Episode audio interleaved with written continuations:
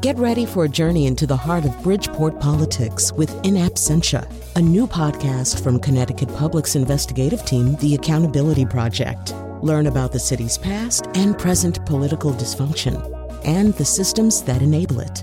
Tune in wherever you get your podcasts. Funding provided by Gregory Melville and Susan Fox and Kathleen Bromage.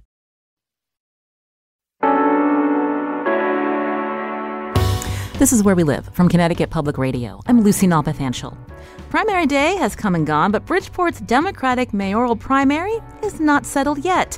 State Senator Marilyn Moore is contesting the results after losing a surprisingly close race to incumbent Joe Ganim. Coming up, Mark Pazniokas from the Connecticut Mirror will explain what's happening in Bridgeport.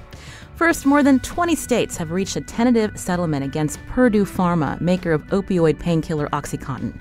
The drug manufacturer based in Stamford, Connecticut, has been the focus of thousands of lawsuits as communities around the country zero in on the company's role in the opioid crisis. Now, Connecticut is one among twenty-five states and the District of Columbia that have not signed on to the settlement. And now, on Sunday, the drug manufacturer has filed for bankruptcy. What does this mean for the tentative settlement? For more on this, joining me by phone is Lenny Bernstein. He's health and medicine reporter for The Washington Post, who covers the opioid epidemic. Lenny, welcome to the show. Hi, Lucy. Thanks for having me. And our listeners can join the conversation, too, eight eight eight, seven two zero, W M P R. You can also find us on Facebook and Twitter at Where We Live. Uh, Lenny, I mentioned on Sunday, uh, Purdue Pharma declared bankruptcy. This was, uh, I believe, expected. But tell us about the lead up to this announcement. I mentioned there are thousands of municipalities that are suing opioid manufacturers, uh, some in federal court, some in state court. Uh, there was news of this tentative uh, settlement with Purdue. Uh, tell us how we got to this point. Sure. As you said, bankruptcy was completely expected. In fact, it's part of the deal. Purdue has worked out a settlement with the two thousand plaintiffs in a gigantic federal lawsuit and about half the states that have separately sued the company in their own courts. And the deal that they've worked out is that Purdue would be dissolved. The assets would go into this trust uh, that would be producing uh, treatment drugs and emergency drugs, naloxone for overdoses. And then Purdue would reemerge from bankruptcy, resurrected as a public benefit trust whose only purpose is to produce as much of these drugs as and provide them around the country as possible. Um, so in that way, they are saying, you know, we are we're moving into the next step. Purdue no longer exists. We want to help clean up this mess. But of course, there's this sticking point over the Sacklers' money as a family. So looking at this tentative settlement, how much are we talking about? A multi-billion dollar settlement. How much of it is Sackler money? The overall settlement is valued at ten to twelve billion dollars. Uh, that's a squishy number because it includes about four billion dollars worth of drugs that are actually not yet on the market.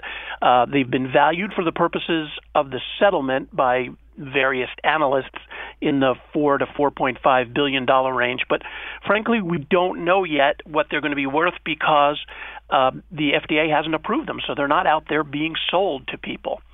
The Sacklers themselves have to put in at least three billion dollars. Again, Here's, this is a point of contention because they will be selling an international drug company called Mundi Pharma that they own. If they fund the whole three billion dollars out of that, then they don't have to take any money out of their own bank accounts. And um, there's also a formula that if they if they get a lot of money from Mundi Pharma, they would be adding to the three billion dollars. I understand uh, you mentioned uh, more than twenty state uh, attorneys general uh, wanting to come to the table with Purdue Pharma on this tentative settlement, but there are, are many state attorneys general who are not uh, for this uh, deal, including uh, Connecticut's Attorney General William Tong. This is what he told P B S NewsHour uh, late last week. Based on what we know of the billions of dollars that Uh, the Sacklers took out of the company because of the tremendous damage that they have done and uh, the scope and the scale of the death and destruction and the pain that came at their hand. Uh, what's been offered so so far doesn't even begin uh, to meet what they owe the people of Connecticut and the people of this country. Uh, so there is uh, State Attorney General William Tong in Connecticut. Uh, you mentioned uh, sales, uh, future sales of uh, a drug or drugs that Purdue Pharma is manufacturing. Uh, that seems, uh, again, to be uh, problematic to attorneys general like Tong, who wonder, is this money really going to come to pass? Right. That's one issue, which is, are we really going to see this much money? The second issue, as your, your um, clip pointed out, is there's a real divide among the attorneys general, and it tends to be Democrats versus Republicans, although not totally. But there's a real divide among them. Uh, are the Sacklers contributing enough? Over in recent years, we know that the Sacklers have taken money out of the company and put it into their personal accounts. And what people like Tong and Massachusetts and New York are saying is three billion dollars is not enough from their personal accounts. Yes, we'd, we'd be dissolving the company. Yes, they would be out of the drug business. But because of what the, of the profits that they made off of the um, the addiction and some of the overdoses that occurred here over the past twenty years, we want more than three billion dollars from them. Now, those who are going along are saying it's better for us to be in bankruptcy court with them, trying to make adjustments, trying to get more from them than to be on the outside yelling about the deal. Lenny Bernstein is health and medicine reporter for The Washington Post, who covers the opioid epidemic. As we get the latest on this tentative settlement with Purdue Pharma, again, a opioid manufacturer based in Stamford, Connecticut, uh, now declaring bankruptcy. So uh, if our listeners have a question about uh, this uh proposed deal, you can join us, eight eight eight, seven two zero, nine six seven seven, or find us on Facebook and Twitter at Where We Live. Uh, Lenny, you know, I was curious with uh, now that this is going to be in bankruptcy uh, court, does this hurt states like Connecticut um, who, depending on how the judge rules, they could be, uh, I guess, locked out of any possible Sackler money moving forward if the deal is approved? Indeed, it's risky. Um The bankruptcy judge under normal circumstances has the right to halt all the litigation against Purdue. And that makes sense, right, when you think about it. I, I have no assets left. I go to bankruptcy court and I say to the judge, I have all these people suing me. They want my money, but I don't have anything left. And therefore, you should halt all that outside litigation. That's not the case here, though, because we know that the Sacklers have lots of personal assets. Billions of dollars are in their personal funds. So Purdue, as a company, is seeking bankruptcy protection. People like your attorney general and others are saying, yeah, but there's a lot of money still there, and we want to pursue it. So a lot will depend on how the bankruptcy judge looks at this. Uh, we're getting a tweet. Uh, uh, the person writes, Sacklers moved their personal wealth offshore and there's no criminal prosecution. Uh, he or she writes, they should be reduced to poverty and imprisoned for creating widespread addiction in order to make huge profits. And Lenny, I think that speaks to uh, part of uh, the issue that so many uh, families and friends of those who have died or been impacted by uh, opioid uh, addiction, that uh, even if this deal were to go through, there's really no money, no value that can bring back their loved ones. No, there isn't. And this is the most common reaction by far that I get every time I write a story, even a small story, even an incremental story. Uh, the vast majority of comments and tweets, uh, like the one you just read, are, where are the criminal charges? Why don't the Sacklers or executives of this company and others. I want to remind listeners, we're talking about a lot of other drug companies involved in this, but why aren't they paying criminally? And that's a very difficult question. For a prosecutor to take an executive to uh, criminal charges to a court, they have to show intent, they have to show a lot of things that they don't have to show civilly, and that's a tougher nut to crack. Now, is it impossible? No, because in recent months, two federal prosecutors in this country have brought the executives of two distributors, not manufacturers like uh, Purdue Pharma, but two drug distribution companies to court criminally, and they have indicted them. So it's not impossible. It's a little easier with the drug distributors, and we can talk about that if you'd like. But the the, the vast majority of the angry public out there, the number one reaction is, where are the criminal charges?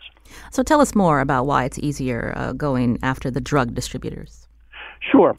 So the Controlled Substances Act, the, the federal law that governs here, makes the distributors the gatekeepers, the safeguarders of where these drugs go. And that makes sense, right? Because in the supply chain, chain, the manufacturers give the drugs to the distributors, the distributors bring them to the pharmacies. So the distributors have the best visibility on where these drugs are going. If a pharmacy is ordering ten thousand pills one month and one hundred thousand pills the next month, that's what we would call a suspicious order. That's what the law calls a suspicious order. So the the organization that's going to be best able to see that is the distributor who brings sends those drugs to the pharmacy. And the law requires that they halt that shipment, that they flag it for the D E A, and that they do their own uh, investigation to look into it. If you're going to bring criminal charges, they're sort of the first line of defense. And that's why it's easier to do it with them than with a manufacturer who's one step up the chain. Uh, because there are so many other players in uh, what's been described as this opioid crisis uh, in our country, what does that mean for these other lawsuits uh, against, uh, you know, different, uh, again, these players that are in, that are part of this, the pharmacies and others? Yes. So this is the the other thing that folks need to understand is beginning about twenty fourteen, cities and counties, Native American tribes, organizations around this country began suing drug companies, the whole drug industry, manufacturers, distributors, large retail pharmacy chains, and they were suing them in their local courts. So the federal court, a panel of the federal court said, we're going to put all this together and send it over to this one judge in northern Ohio, and we're going to have what's called a multi-district litigation. At this point, there are well over two thousand lawsuits consolidated there against probably two dozen different companies. The first test case, the first bellwether trial, is set to begin uh, in the middle of October, just a month from now. And it's against, at this point, seven companies. It's between the two two counties in Ohio, Cuyahoga and Summit, versus seven different companies right now. Now, any of those companies could settle with those two counties between now and the start of the trial. In fact, after the trial begins, they could settle if they want to. So we don't know exactly what it's going to be, but it's being watched across the country and across the industry, because however that trial turns out is going to be a good indication of what thousands of others may get from the industry, if anything. Uh, because uh, Purdue Pharma declared or has uh, uh, declared it wants to seek bankruptcy, does that take them out of this uh, upcoming trial, Lenny? Yes. If this goes forward in the fashion that it is currently designed, Purdue would no longer be sued in that federal trial. And then we uh, are uh, familiar with uh, how Johnson and jo- Johnson lost that case in Oklahoma, ordered to pay millions. I believe they're appealing. But when you see the result of that, a sign that juries will be siding with municipalities over these companies. Great question. That verdict is probably going to have an impact on any state litigation that is allowed to go forward. Let's say the bankruptcy judge allows uh, the Connecticut lawsuit to go forward. Then if you're William Tong, you're happy about that Oklahoma verdict, because if you're suing Johnson and Johnson, and I can't remember what, what every state, which companies every state is suing, you've already seen how Oklahoma was able to get a five hundred seventy-two million dollars verdict out of them. So that's good for for the Attorney General. I don't think it'll have much impact on that giant federal case, however. There are different rules in federal and state courts, uh, different Uh, causes of action, different defendants.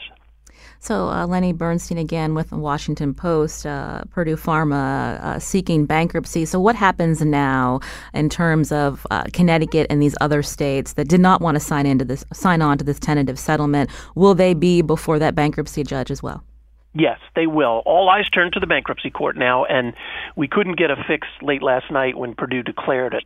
eleven thirty, uh, exactly when all this will happen.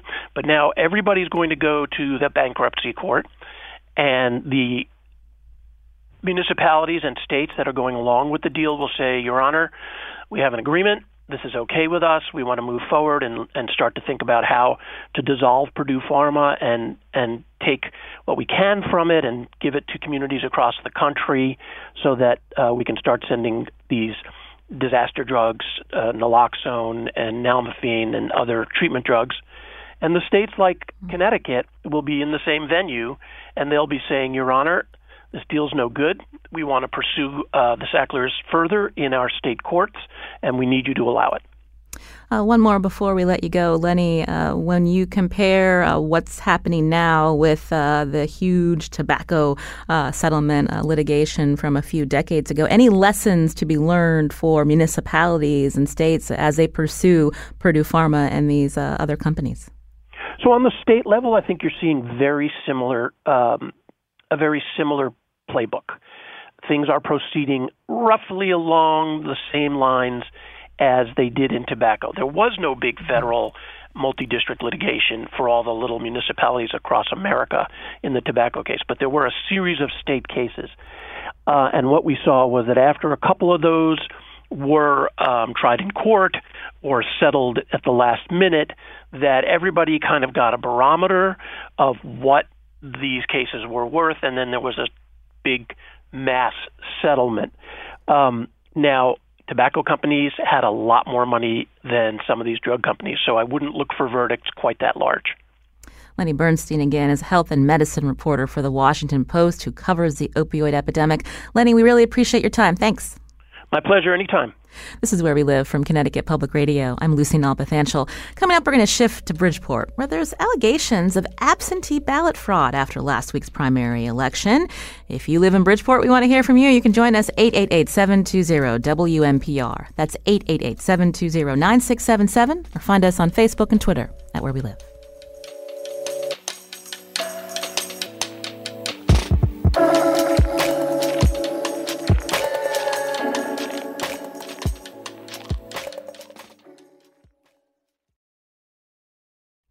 This is Where We Live from Connecticut Public Radio. I'm Lucy Nalpathanchel.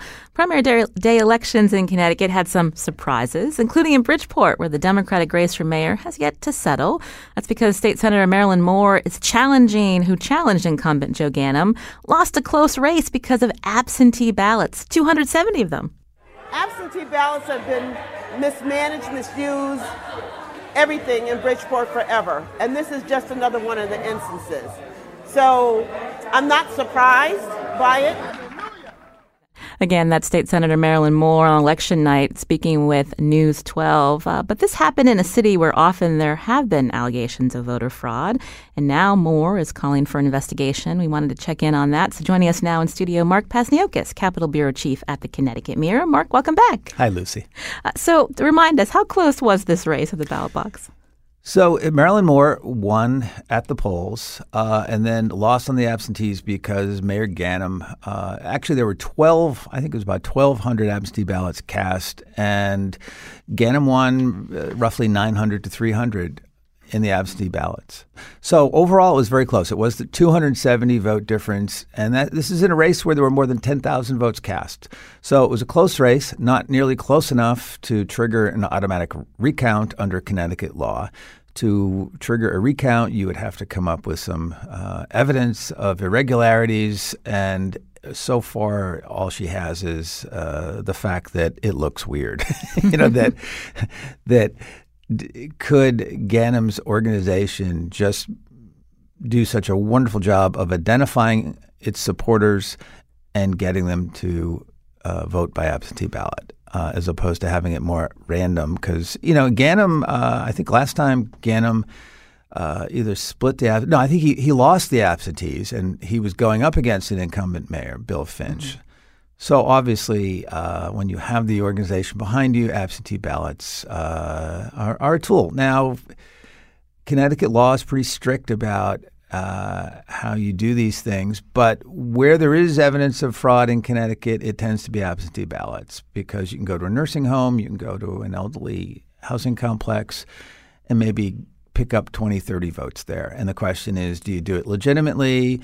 Do you manipulate people? Or do you just get people to apply for the absentee ballot and then take them and actually have somebody else cast the votes? Mm-hmm. Again, there's no evidence of wrongdoing by Mayor Ganim or the Democratic uh, organization, other than the fact, as I said, it just looks bad.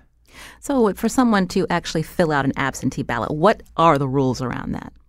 Well, you can, if you have a, a disability, you can have certain people with you, that kind of thing. But other than that, uh, you have to do it on your own. Um, it can't be hand, it's not supposed to be handed in by somebody else. Uh, if uh, if it's your child, you can. I uh, I can attest to that by personal experience. I hand-delivered a ballot from Boston to uh, Connecticut some years ago when one of my college-age kids forgot to mail her absentee ballot.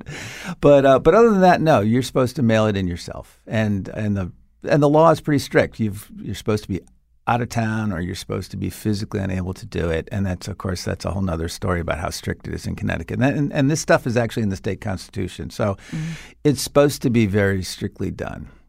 So the hits keep coming uh, with uh, State Senator Marilyn Moore, because she lost this close race because of absentee ballots. But she was saying all along she's going to be on the November general election ballot on the working families line. But what happened there, Mark? Put it bluntly, they screwed up. Um, Moore's campaign should have been on top of it. Uh, it does not take much to get on the ballot in November. Uh, the irony is it's a much harder job in Connecticut to force a primary in a municipal race. It requires uh, petition getting petition signatures from five percent of the uh, registered voters. And in the case of uh, Bridgeport, you know, she had to get twenty-four hundred, twenty-five hundred valid signatures, which means you really should collect about three thousand because, you know, some won't be good. Uh, to get on the ballot in November, it took one percent of the vote for the same office the previous time, one percent. So that was only two hundred seven signatures, and they screwed up. They they handed in about two hundred seventy. There were one hundred and fewer than one hundred seventy that were validated. Uh, and by validated, it's you find out, are they really a registered voter? Do they live where they say? You know, are they on the rolls? Um, and it they fell short. Mm. Uh, it really it really is inexcusable in, in political circles not to be able to do that.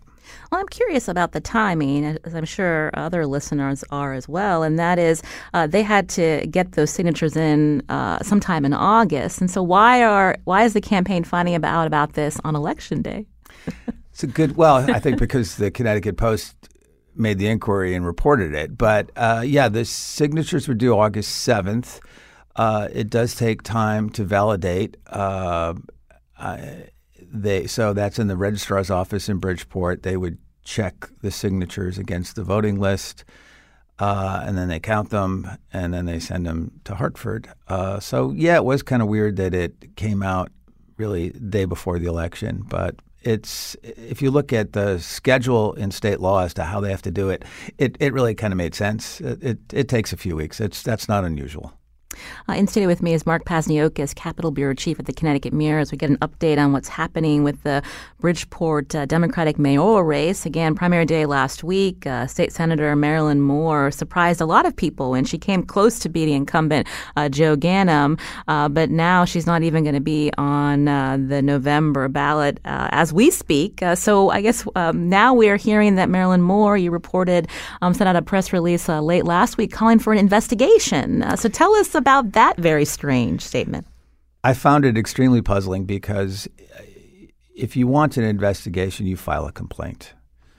Uh, she issued this sort of shotgun uh, press release calling on unnamed state and federal authorities as well as Governor Lamont uh, the, and the state and national Democratic parties to investigate. Well, the, the Democratic Party has no ability to do that. Um, they they would have jurisdiction if it was allegations of impropriety at a convention. Um, but really the burden is on the, the campaign to reach out. It's public information. Who votes by absentee? It's not obviously public information how they voted. But there's nothing that's stopping them from surveying as many of these voters as they can and question them and ask, you know, a couple of questions. Did you cast this absentee ballot? And if you get a if you get a couple of people who say no, um, that's evidence you can go to the state's attorney and and ask them to open an investigation. Now, that wouldn't necessarily help Marilyn Moore between now and November because that would not stop an election. They would then have to go to court mm-hmm. and make the case that this uh, primary should be done again. And there's, you know, difference of opinion. It you know, a lot of people think that you would have to f- have evidence that there were two hundred seventy votes at issue, the margin in the race. That would be difficult, certainly. The other option, of course, is she can proceed as a write-in candidate, which is a very difficult task, but it's become a lot easier since Connecticut went to paper ballots uh, in the old days with those funky machines. Um, Mike Jarjura in two thousand five, when we still had those machines, he won a write-in uh, campaign. He lost a primary, and he educated people how to cast a write-in vote on those old mechanical machines, I'm telling you, which is no mean feat. And uh, now it's, again, if she registers as a write-in candidate, it would be on the paper ballot. It would not have her name, but it would be a spot for write-ins, and you would fill in that oval and then write in her name if you so chose. Uh, when you mentioned that it worked in the past in Waterbury, do you remember what the turnout was for that race? Or? Um, I don't remember the turnout, but I do remember that Mister Jarjura won by two thousand votes, roughly seven thousand to five thousand.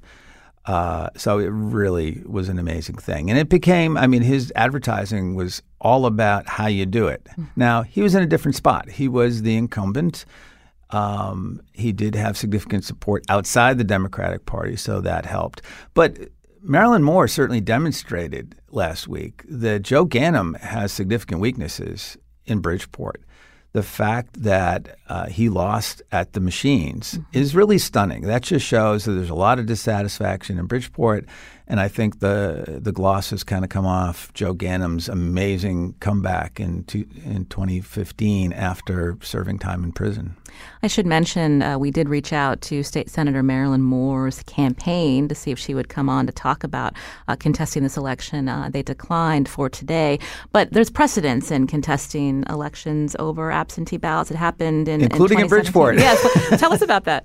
Well, in Bridgeport, yeah, there was a Superior Court judge who ordered a new election. Uh, There was a, a candidate, Bob Keeley, in a local race there who found evidence of irregularities with an absentee. And yes, he succeeded in having a new election. Ironically enough, he, he then lost that new election. But, you know, it, he did show it can be done. Um, this could be a little bit tougher because uh, his race was closer. Uh, Senator Moore would have to show, you know, that there were there was a question about hundreds of absentee ballots. Mm-hmm. Uh, so again, she has not indicated whether she would consider going forward on a write-in. It's a discussion that has to go on with a, a lot of her supporters. You know, she's got significant union support. Um, they would have to decide if they would buy in to continuing to oppose uh, a Democrat, the, the winner of a Democratic primary. Uh, again, it it can be done. It would not be easy.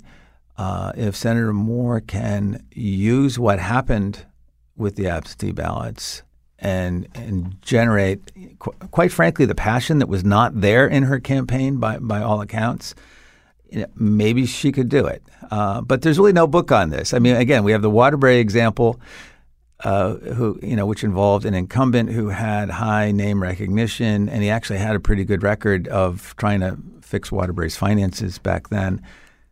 Can she do it? I, I don't know, but it would be it sure would be fun to watch.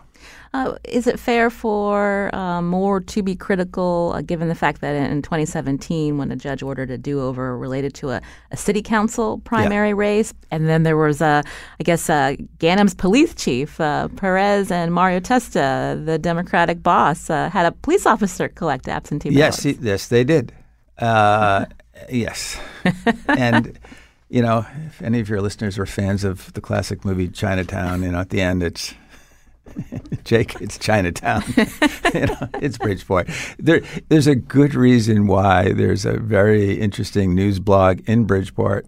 I think it's the best named news blog I've ever seen. It's called Only in Bridgeport. I'm glad you brought that up because I wanted to ask. Uh, I read that blog this morning, and there's uh, people are now wondering, could Marilyn Moore uh, run as a Republican to get on the ballot? So tell us about this a little bit.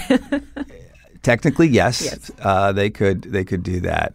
Practically, I don't see it. Uh, I agree with. There was a gentleman quoted there, Bob Walsh. I, I agree with him entirely that. Um, She she doesn't have, I don't think she has the depth of support. She would lose certain people if if she uh, if she ran on the Republican line. It, and the Republican, well, the Republicans I think are pretty clear. They're not going to do it. The other question was, would she support the Republican John and, Rodriguez? Yeah. yeah, and and that's and first off, you know, it's kind of a myth that a candidate that can hand over her five thousand votes to the Republican. That's not how it worked. You know, people can be influenced by um, an endorsement by somebody they followed. But as we see in in the presidential campaign is the field winnows. You know, it's not like you can just hand over everybody and they're going to follow like sheep. So, yeah, that it's a it's fun to speculate. But um, right now, Mister Rodriguez seems pretty firm that he's going forward. And they he's a Republican. She's a liberal Democrat. I mean, really? Yeah. It would have to uh, – there was more There was more speculation that Ganim is more of a centrist Democrat uh, to – I don't know, to, to use it in, in just a crude measure, that if he lost a primary that, you know, would he be cross-endorsed by the Republicans? You know, I don't know. Would they be so afraid of uh, a liberal Democrat coming in? Mm. But, you know, in Bridgeport, every few years, the fight seems to be to knock out the establishment guy. Um Right now, the establishment guy is Joe Ganim, and uh, he's looking pretty good unless Marilyn Moore decides she's going to really take a crack at doing the write-in, because the, the other stuff is is very hard. Uh, so we'll hopefully we'll we'll hear this week. Uh, I interviewed Mike Jarjura last week. I'll probably write something today just about his experience going forward with that. And again, it's, does he have it, advice for Marilyn Moore? Teach people how to spell your name. Fortunately for Marilyn Moore, her last name is not Nelpathanchel or Pazniokas or anything else that's overly ethnic. Well, we're going to have to leave it there. I want to thank uh, Mark Pazniokas uh, from the Connecticut Mirror. He's Capitol Bureau Chief. Wait, before we go, I need to ask, anything that the Secretary of the State can do in relation to these absentee ballot fraud allegations? Because it does come up time and time again. It, what is coming it, out from, of her it office? It does, but it's sort of a misnomer when people say the Secretary of State is the Chief Elections Officer. She has she has limited jurisdiction in these things. They really supervise um, over from a higher level. Um, you know, these things are local races. Mm-hmm. They're handled in City Hall, and she has limited ability to do that. So I, I don't see that she has any jurisdiction to come in. And, and again, she does not have investigators. That's she's not set up to do that. You would have to find uh, – you would have to entice uh, a state's attorney or the chief state's attorney's office to come in and, and do so. And, and you're not going to do that by – putting out a press release calling for an investigation. They need a little bit more than that. Well, Mark Pazniokas, it's always a pleasure to speak with you. Thanks again for coming in. Thank you, Lucy. This is Where We Live from Connecticut Public Radio. I'm Lucy Nalpathanchel, not running for office. Uh, up next, will you be marching in the climate strike happening this Friday across the country and globe? We're going to talk with one of the Connecticut organizers, a fifteen-year-old student at the University of Connecticut. You can join us, too. Find us on Facebook and Twitter at Where We Live.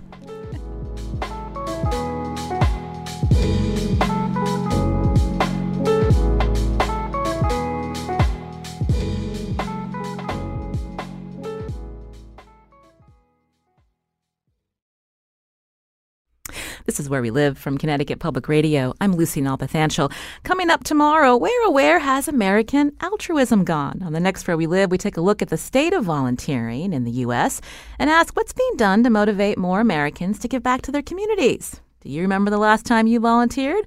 We want to hear from you. That show coming up tomorrow. Now, right now, we're shifting to this Friday. There being a climate strike in Hartford and in cities across the U S and globe. Activists are demanding action to address climate change. The strike happens just three days before the U N Climate Summit in New York City.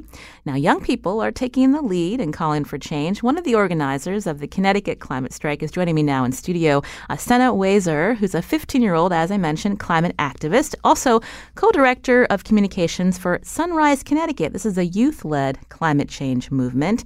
Uh, Senna, welcome to the show. Thank you so much for having me. So uh, we hear a lot about uh, young people uh, becoming uh, more motivated to participate uh, in uh, democracy, calling for change. Mm-hmm. Uh, we've all heard the name Greta Thunberg, which is a, a Swedish sixteen-year-old uh, uh, who's been fighting uh, for more awareness on climate change and demanding action. So when you hear of Greta, tell us, how is she an inspiration to you? Yeah, so I mean, I think what she's doing, it's really important, and yeah, she has done amazing things, and I think that is very inspirational. Yeah, and she, I think it's it's really amazing how she really calls out, um, you know, a lot of people who ha- are not taking responsibility for the problems that they created. So yes, that is very inspirational. I mentioned you were fifteen. You actually are a student at the yes. University of Connecticut. Uh, so tell us about how you got involved in environmental activism. Yeah, so for me, it actually started when I was five. Um, my parents read me a story about a whale named Ibis. And in the story, Ibis got caught in a fishing net, but she was very lucky and she got rescued. At that time, I loved that story. So I asked my parents to read me the author's note. And the author's note said that most whales don't get freed, they die. Mm-hmm. And I was really upset by that, so I started crying and whining. And I did that for three days until my dad like couldn't take it anymore and said, well, if you don't like something, then do something about it. So that was when I got into environmental activism, and I really spent the last ten years of my life mm-hmm. focusing on whales and the ocean, and then I recently transitioned to being more focused on climate. So your father gave you a call to action yes. as a five-year-old to, to do something about it. And so, uh, again, very young uh, to be thinking about uh, these kinds of topics. And so tell us, what did you do to, to, to be motivated yeah. to try to demand change for, for whales? Yeah, so after that, I got involved with a local organization in Hartford um, called Cetacean Society International, and they work to protect cetaceans, which are whales, mm-hmm. dolphins, and porpoises. So I got involved with them, um, and I started like going to my local farmers market, yeah. and I handed out pamphlets um, there, and I was on the radio. I did some mm-hmm. P S As, and that was kind of my start in activism. And so now um, you have turned your attention to climate change. Yeah. Uh, uh, tell us what your thoughts are um, as we hear from climate scientists and others that um, if changes aren't made in the next decade or so, uh, our planet's really in trouble. For me, there's a lot of fear involved because in eleven years, I'm going to be twenty-six. And I guess for my generation, this is so pressing because most of our life is going to be lived after this like eleven-year deadline. Yeah, I'm really scared, but I'm also hopeful because I see a lot of young people really standing up and taking action. Um, and I think I think we can do this. I think we can push and see a big change. Mm-hmm.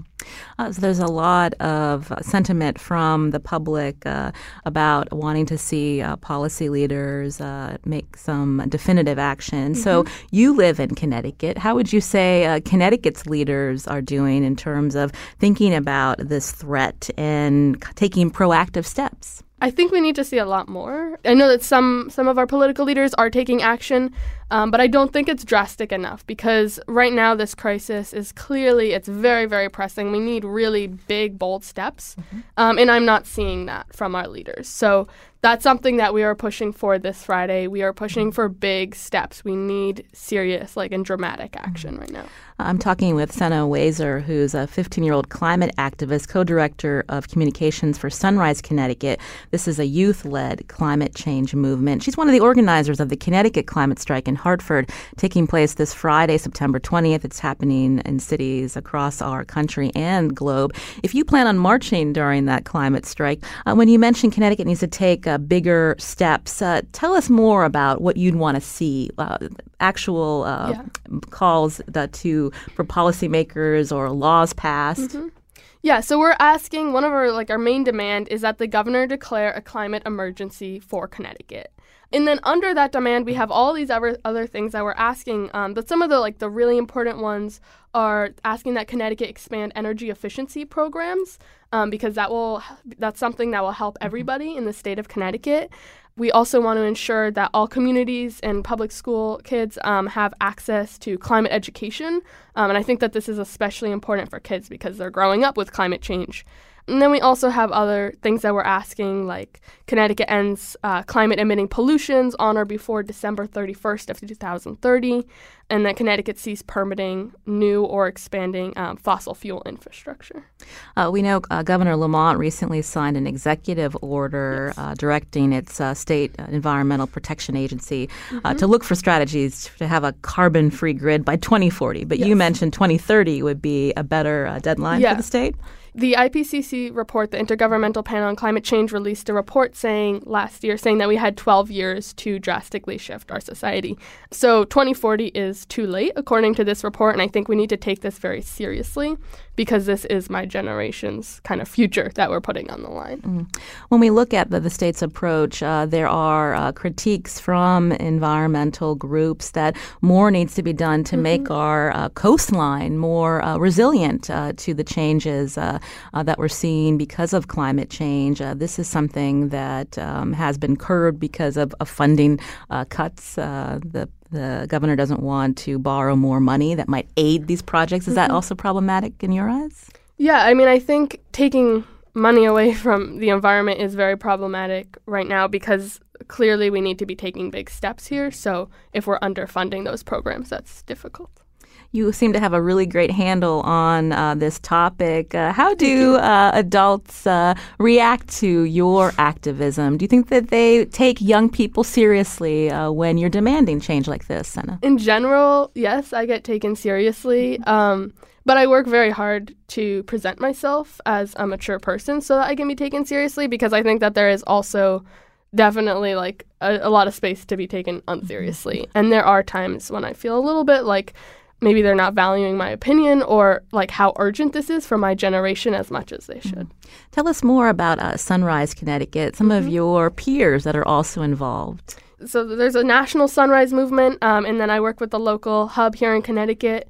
Um, so my fellow co-director of communications, Mitchell Koveter, he is um, also the co-organizer for the event on September twentieth. So um, yeah, we're working together a lot on this issue. Mm-hmm. Uh, we talked about steps uh, that you believe Connecticut uh, could take, firmer steps in uh, mitigating uh, the effects of climate change. When we look regionally, uh, Vermont um, has a goal of achieving ninety percent renewable energy by mid-century. Uh, oftentimes people look at the cost. What's it going to cost uh, to get there? But the state's also seen job growth in clean energy sectors um, and also cost savings for customers down the line. So Vermont could be a model for Connecticut. Yeah, definitely. Um, I think we definitely need to look at like what all the other states and also other countries are doing. I would once again say that twenty fifty is too late, so trying to go earlier is really important um, because twenty thirty is our deadline. Uh, when you look at um, student-led activism um, in that has happened in the past, uh, do you see any models that help you with your work today, Senna? Yeah, I mean, I definitely look at Parkland um, and what the students did there, and that is, it's amazing, you know, and I think that's definitely something that we try and model after, and it's very inspirational. Um, and then also looking at, like, what Greta Thunberg is doing and, you know, her model and how she is activating people and getting them to turn out for these events is also another thing that we do. I mentioned this climate strike's happening uh, this Friday, uh, September twentieth. Uh, who do you expect uh, will be there? Mm-hmm. Uh, we saw a poll that one in four students have actually got involved in climate activism. So do you feel that many peers such as yourself will be there? I really hope so, yes. And I do think there will be a lot of um, young people there. So we're inviting, you know, high school students, middle school students, elementary school. We want everybody to be there. Um, but this strike is a little bit different than the ones in the past because we're not only inviting students, but we're also So um, inviting adults, and we're asking them to join us because we really want to show our political leaders that it's not only young people who care about climate change, that we all care about it, because that's going to be really important for everybody. Uh, we mentioned uh, Governor Lamont uh, directing the state environmental agency um, to move forward, but I'm curious, are there any policies that you'd like to see the Connecticut General Assembly adopt mm-hmm. this next session? Yeah, so some of the things I talked about, such as ensuring that all communities and public schools have access to climate education, that's something that we would like them to pass um, and them to go through with. Expanding energy efficiency programs, that's something that they could also work on. All of our asks are basically something that we want the legislature and the governor to work on together, um, except for like declaring a climate emergency. That's something that we specifically want the go- to see from the governor. Mm. Uh, we talked a little bit about uh, youth-led uh, movements. Uh, you mentioned the importance of climate education in mm-hmm. schools. As we know, uh, climate change has become uh, very politicized. There yes. are uh, people who deny that this is happening. And so I'm just curious, uh, what, when you talk about climate education, what would you encourage encourage uh, school districts and others uh, to lean on when we're talking about this with young people? I think that, you know, there is lots of science out there about climate change. Um, so I think, you know, we have the proof. And that's what I want, or what I'd like to see teachers use when talking to their students, just explaining the facts about climate change and where we're headed. I want to take a call now. Uh, Susan's calling from Coventry. Susan, go ahead. Hi, I've known Senna. She was tiny, tiny. I buy vegetables at her parents' farm. But I wanted just to let you know that I will be at the march, and I will have this big sign that says voter registration. And if anybody needs to register to vote, um, just look for my sign. And if you will be eighteen before the next election, then please, please make sure you're registered. Well, thank you, Susan, uh, for uh, that information. Uh, Senna, I mentioned you're fifteen, so you're not yet able to vote. You're not able I know, yet I'm so to, sad. to even drive, uh, but you really are uh, trying to lead this movement uh, in yeah. Connecticut. Uh, I talked about uh, people who deny uh, that climate change is happening. Uh, we have uh, uh, leaders in our country that mm-hmm. are climate deniers. I mean, what is your reaction to that? That's really hard for me to see, knowing that they're denying something that's could destroy my future. That is um, really hard, but it also definitely motivates me to work harder and to try and mobilize more young people so that we can work together and really fight this and make sure that we have leaders um, who, who are going to take action on climate change because it's so influential for our lives. Uh, you've come a long way from reading uh, IBIS uh, yes. when you were uh, you're five years old. What's been the reaction of your parents to your activism, Senna? They have been very supportive. Um, you know, starting at five, they, they helped me get involved with organizations. Um, they supported me at the farmers market, all these things. And now um, they're kind of like my personal chauffeurs. They drive me around a lot. Um, and they're, but they also help me with other stuff like proofreading and all of that. So, yeah, there's no way I could do this without them. Um, the climate strike again happens uh, this Friday. And so what are your plans after that event, Senna? Yeah, that's a little hard. I've been so focused on that event for the past couple months. But um, moving moving out of that event, I really want to continue educating people in Connecticut and also really start pushing the twenty twenty elections and how important it is to vote in in that election. And then also I'm hoping to really, you know, once we mobilize all these people for this strike, I really want to use that people power and move forward with it and have those people help us like lobby the legislature for these really important bills that we're working on. I mentioned at the top of the segment that uh, you were also a student at UConn, I yes. believe, a freshman. Mm-hmm. Uh, so uh, as you look to your future, tell us what you're studying and how you hope uh, uh, to keep uh, leading uh, this uh, campaign for change. Yeah. So I'm studying environmental science, and I really hope that that degree will give me a really good background so that I can really understand the science behind all of these issues that I'm working on. And then hopefully moving out of that, I can, you know, continue to use that in my lobbying and in other like work that I do and in when presenting um, to students and adults as well. Mm. Uh, there's a lot uh, in this conversation uh, that relies on, uh, again, activists encouraging change and wanting to see policymakers, uh, you know, pass certain laws. But in the meantime, what are um, some things that our listeners, if they're interested, mm-hmm. could do in the short term that can yeah. make an impact, Senna? Yeah. I would say start by making your home energy efficient. Um, so that means drawing down the amount of energy you use. So whether it's like replacing your light bulbs with their L E Ds, um, those kind of things so you're using less energy. And then a- another thing you can do is have like a home energy audit. Um, and that will see like where you're losing the most energy in your home. Um, and then once you've done that, if you can like switch so that you're using renewable energy, that way you won't be um, contributing as much to climate change.